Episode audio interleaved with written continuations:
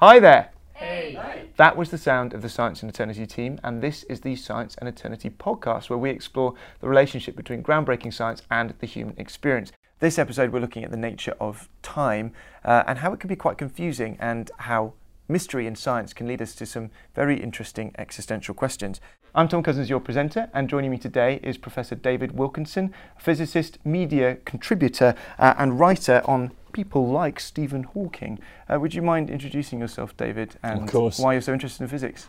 Well, I never used to be interested in physics. When I was at school, I thought physics was quite a predictable and quite boring thing. You used to push wooden trolleys down benches, and you'd know the answer to questions because you would have looked it up in the previous year's books that people had done.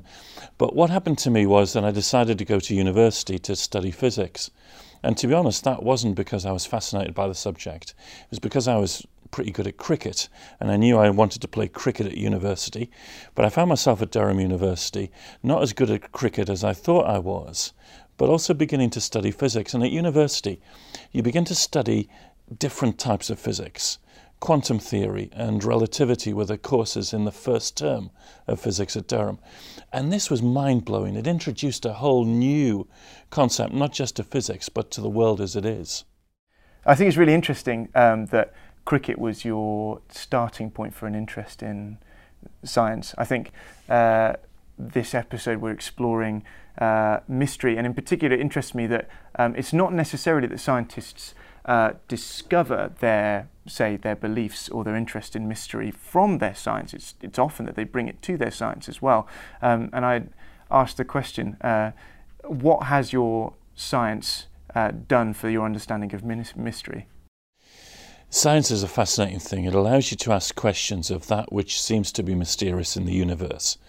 And so, questions about the nature of stars and galaxies and the universe itself, which became my interest as a professional astrophysicist. And it allows you to disclose uh, some of the questions that you thought were mysterious. But at the same time, it opens up lots of other questions. So you begin to open a door just a little bit, and you find a whole flood of questions then uh, come through, and a whole series of doors again. Some of which you can open quite easily and you can find answers to. Some of which are really quite difficult to get open. And some of which to this day remain closed to me because I haven't, found a way of, of opening them. But it also, in a more fundamental way, says that the universe is far different from our everyday experience, such as playing cricket. Cricket works by being a predictable uh, sport.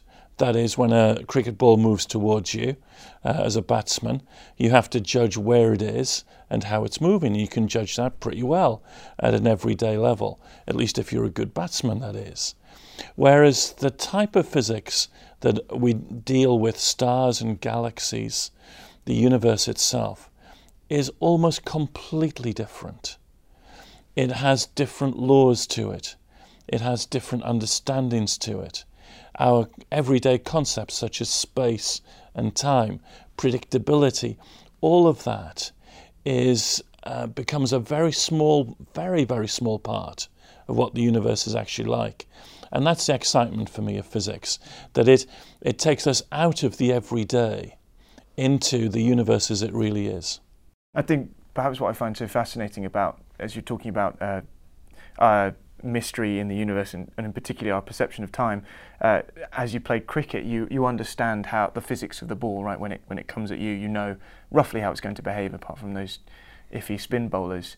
Um, but and I think the same is true with time. Last episode we explored how um, our experience of time is that of decay. We remember things in uh, a more ordered state um, than they are currently. Uh, there is this arrow of time that seems inevitable. Our experience of time is chronological, like a like a ticking clock. Um, on the other hand, we have this far off concept of time being distorted and manipulated. Uh, it seems really sci fi, and often the only way we can actually explore it um, is creatively. We have films, uh, there are so many films now exploring the nature, the very nature of time, but it seems so sci fi to us. How do we even begin to understand the true nature of time? Well, it's not too much sci fi in the sense that we've been understanding time at least for 100 years or so in a very different way. Now, the predictability comes from Isaac Newton. Who apparently, uh, according to urban legend, was hit on the head by an apple. And out of that, he talked about the universe as a clock, a clockwork mechanism, deterministic, predictable. Wherever you were in the universe, that would be the case. The beginning of the 20th century, Albert Einstein came along and said, uh, I want to think about time in a different kind of way. And uh, what he gave us was a picture not of just uh, one time at all places in the universe, but more like time as a river, uh, where you have different rates of flow of time in this overall thing that we call time. Now, this was quite bizarre. So, for instance, time flows differently depending on how quickly you're moving. Um, time flows differently depending on whether you're beside a very large mass, whether it be a pyramid or a black hole. This is to do with the way that gravity warps the time and space that Einstein imagined uh, the universe to be. Now, this doesn't affect us very often at an everyday level, but it does affect us occasionally. The satellites that feed information into my smartphone do so having been corrected because of their rate of flow of time in orbit is different to the rate of flow of time that you and I are experiencing here. So we have experimentally verified it, but it leads to a situation where the universe becomes much more subtle, much more complicated, where those who are interested in science fiction have some grounds for talking about uh, the difficulty of fully understanding time. Einstein went on and was helped by a number of other people who then began to ask the question well, if time flows forward at different rates in this river, could you ever have a little eddy current where it flowed backwards? And time travel. And uh, Kurt Gödel, a famous mathematician, said actually there's a solution to Einstein's equations which says yes, it's a possibility. If you set up a black hole and you rotate it in a certain kind of way and you send a spaceship in a particular type of way on a particular orbit, it's just possible that as that spaceship comes out from its orbit of the black hole, it's gone back in time. Now that's mind blowing. Uh, I mean, it's we've got to keep our, our, heads on this in the sense that this isn't about the TARDIS going here, there, and everywhere in time. It would be a particular way of time travel, but theoretically it's possible. And for me, that just says again, wow, time is far more subtle, far more interesting, far more um, mysterious than we ever imagined it to be from our very limited experience here on planet Earth. Mm. So one thing that comes up in sci-fi a lot is the difference between, say, moving very fast relative to another object or being in a greater gravitational field than another object. And the difference, I think, is actually quite profound in our experience of time. Right? In one, in one, when you're traveling faster than someone else, uh, the experience is relative. But when you slow down again, you'll both have the same time on your watches, uh, as I understand. But um, when we uh, when we are subjected to a greater gravitational field than someone else, uh, our experience or our difference of uh, our, the differential in our experience of time is absolute. When you return uh, to your friend, they will be older or younger depending on who's in the gravitational field. Uh, can you explain a little bit about um, what what could theoretically happen if we were subjected either to great speeds or to great gravitational fields? Einstein talked about this uh, in almost exactly those terms. He talked about a twin paradox, where I have a twin and uh, one of us goes on a space journey. And if you accelerate me close to the speed of light in my spaceship, then you're exactly right.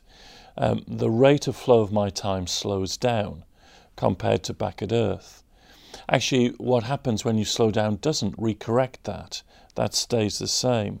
So if I went on this long space journey and was accelerated close to the speed of light, uh, it might be for me that my watch shows a year. I get back to the Earth, and no longer is my twin alive, but time has been about a thousand years while I've been away. But you're right in saying that there's a distinction between if I was to go on that journey and to circle a black hole, a very intense source of gravity.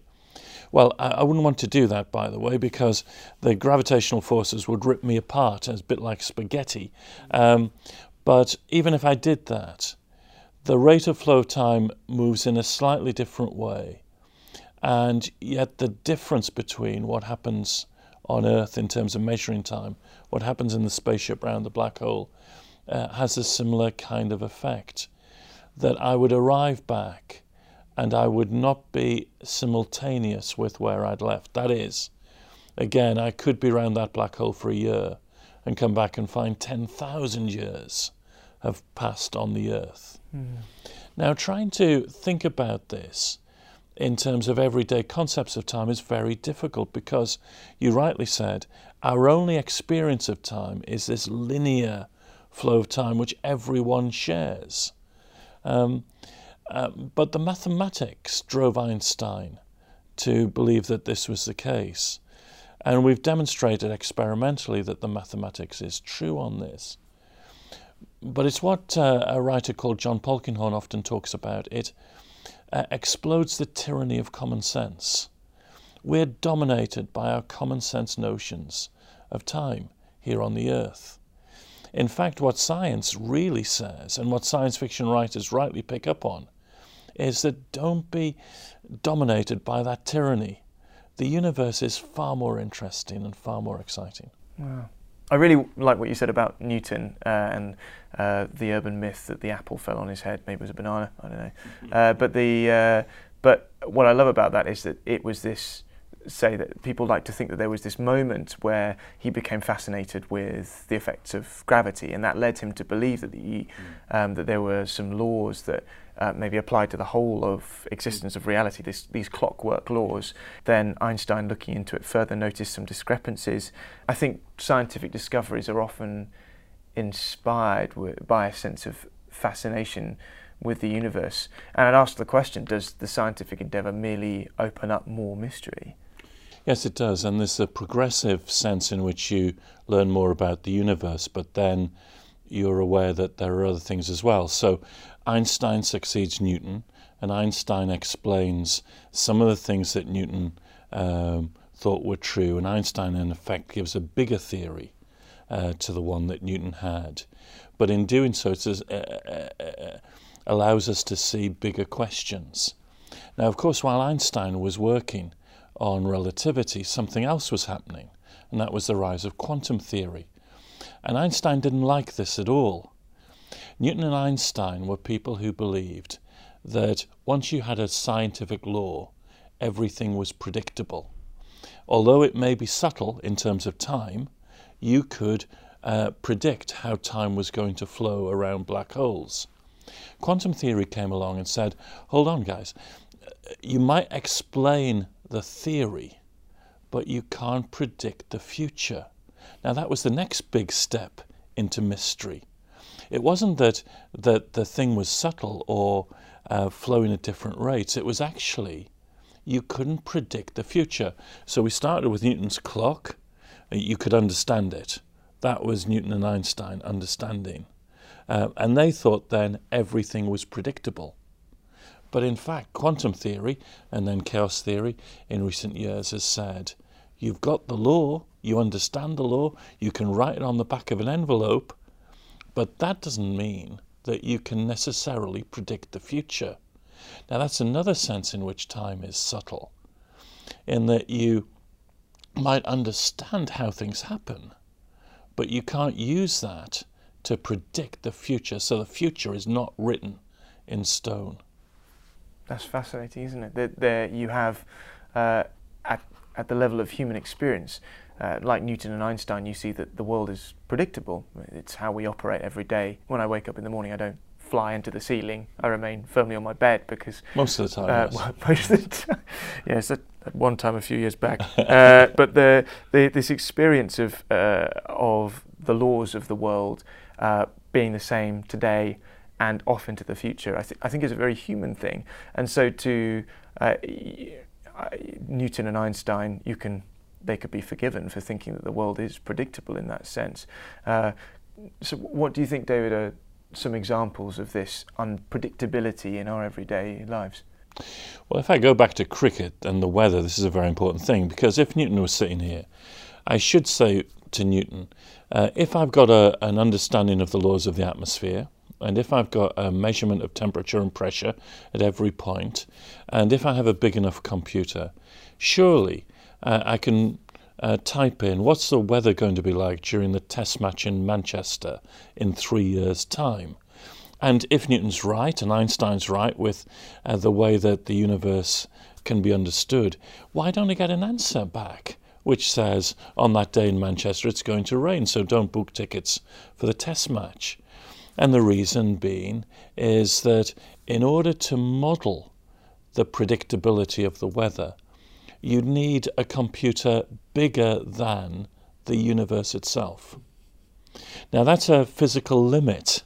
You can't do it, and that's why the BBC doesn't try to do it in terms of predicting weather that far off. We're pretty good a day or two ahead, we know that.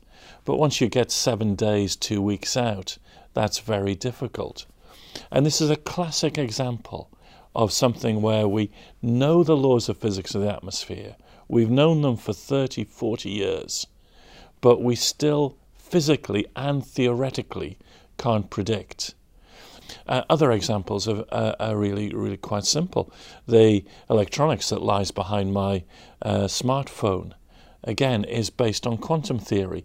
It works. It works beautifully. It allows me to use a smartphone in lots of different ways. Um, but I, I fundamentally don't know how the electrons are moving in that smartphone. If I know how they're moving, I don't know where they are. And if I know where they are, I don't know how they're moving. That's called the uncertainty principle.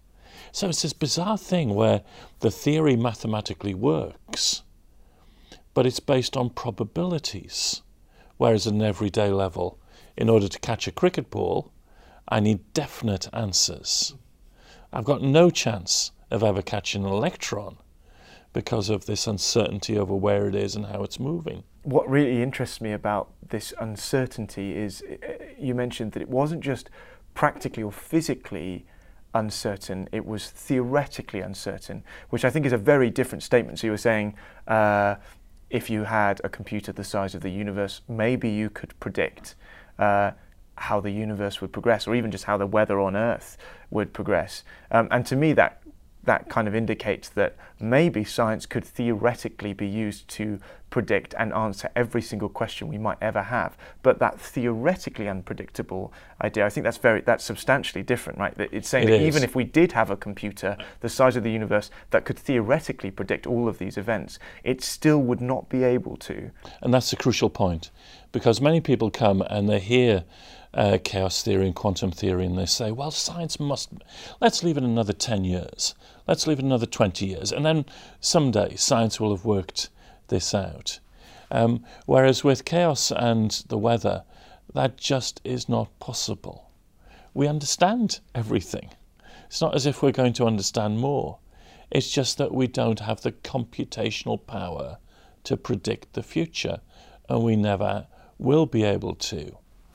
Um, quantum theory uh, alike, there have been one or two people, particularly a man called David Bohm, who used to say, well, maybe there's some kind of deeper theory to quantum theory which might get over this uncertainty thing. And for the past hundred years, we've been looking at that, and still no one's found anything that will allow us to do that. So it may be, as most physicists recognize, uncertainty's just part of reality. Um, now, that doesn't mean, and you were right earlier to say, that things aren't intelligible to us. Uncertainty is not about unintelligibility. Uncertainty is how we predict the future. Intelligibility is how we understand the systems of the universe. And the more that we've gone into science, the surprising thing is just how intelligible the universe is to us. That we can understand the laws, and not only are they beautiful and simple and elegant, they're also comprehensible for us. Einstein said the most incomprehensible thing about the universe is that it's comprehensible, that we can actually understand it. But understanding doesn't mean that we know everything about everything. It, it seems as we're, as we're talking, it just seems patently obvious that the mystery is a fundamental part of our universe as we as we were saying before as we discover more uh, we realise that we we know less, right? Which is is fascinating, and I think. I, and I, I don't want to do down the role of mystery. Actually, it, it seems to be the, the very driver for the human endeavour. It seems to be the driver for um, scientific exploration. But to, to me, it sounds, it, I think we can very often be unsatisfied. When we see a mystery, it, it leads us to dissatisfaction. I want to understand it. And I think that driver um, is not, it doesn't seem to be misplaced. As you're saying, they're intelligible and we can find out more. Um, but I think it's, it's led us to the point perhaps where um, we have to be confident with the unpredictability of the universe. There are many times, it seems, in our history where we've said we understand the universe completely. We understand exactly how it works. We don't think there's anything more to be discovered. Science or, or other subjects seem to stagnate, and then suddenly something new is discovered. Um, do you think mystery is here to stay? Oh, absolutely. Th- but there's different types of mystery. So there's that mystery where, in a sense, because of our computational power, we may never be able to give an absolute full prediction of the future. And that's just the way it is. I think then there's mystery in terms of those questions that science opens for us, but doesn't actually, at the moment, uh, give us any answers. So, one of the things that we know is that the universe is probably 95% made up of things called dark matter and dark energy. As a cosmologist, I only know what 5% of the universe is made of. The other 95%, I have no idea. But at least I know that I don't have any idea what the 95% is. Now, that drives me to say, I'm not going to simply sit back and say, well, 95%, that's a big task. I'm not going to think about that. Actually, what drives me is to say, I want to know what these things are. So there's that sense of mystery. But then I think there's a third form of mystery, which is where science is dependent on certain philosophical or metaphysical assumptions that goes beyond science itself. So, for example, where do the laws of physics come from? Why are they intelligible? Why are they elegant? Why are they beautiful? Why are they simple? Now, science assumes the laws of physics, doesn't explain where they come from. That's what we call a metaphysical or a philosophical or even a theological question. But again, that drives me to an answer, to try and find an answer. There's part of me which simply doesn't want to sit back and say, well, oh, uh, fascinating, isn't it, that the laws of physics are intelligible? I, I want to know why are they intelligible? And many of the physicists who I work with, who come from a range of religious and philosophical backgrounds, we all share this one sense of why are the laws intelligible? Um, and that drives me again to keep asking the question. I don't want to hide behind mystery. If it's there and it's it's a real mystery, I have to accept it. But most of the time, mystery is a driving force um, where science keeps asking the questions. I really like that, and and, and uh, you, the way in which you've written about this before, especially in, in commenting on Hawking's book, uh, Brief History of Time, um, you, uh, you, kind of uh, mentioned the idea that his way of thinking seems to conquer these almost conquer these metaphysical questions. Right? Is uh, the conclusion of his book um, sounds uh, sounds quite philosophical, mm. um, and in fact, the whole time when you read his book, it doesn't have the feeling of uh, simply a scientific journal. It has the feeling of a, a metaphysical book. It's trying to explore much deeper questions. Uh, do you think that way of his way of thinking uh, is something that we should embrace? Is it something that embraces uh, mystery, or is it something that diminishes mystery in the universe. I have a very high regard for Professor Hawking. Um, it's interesting in a Brief History of Time, he is spurred into his work on the early universe because he went to a conference at the Vatican where he felt the Pope say, Don't let science get involved in the very first moment of the universe. That's not for science. And although the Pope didn't actually say that, if you look at the records, Hawking heard that and that became a driver for him to say, why not? Why shouldn't science give us an explanation of the initial conditions and the evolution of the universe? Now, I'm very with him on that. uh, we would differ in terms of our religious interpretations. But I think saying, uh, let's fill in the very first moment of the story of science, which is uh, t equals zero in terms of the Big Bang, uh, I think is a possibility. Now, in 1987, when he published A Brief History of Time, he, he said that he'd solve it in about 10 years or so. Well, he wasn't able to do that. It's taken us a long time, and we're still working on it, still trying to uh, understand the very first moment of the universe's history and how quantum theory and relativity can be brought together into one theory. Uh, I hope one day that will happen. Um, but I may need to be patient about it. And it might be not uh, string theory or M theory or some of the theories that are around at the moment to do that. It might be something quite startling. I suspect it'll be something even more simple, even more beautiful, even more elegant than we ever imagined uh, to see. And in that sense, I think Hawking and others point the way forward to say, let's just not uh, accept gaps um, in our scientific knowledge if we can keep asking questions about them. It's important for the human spirit, I think, to do that. I think it's important for our civilization to be curious about these questions.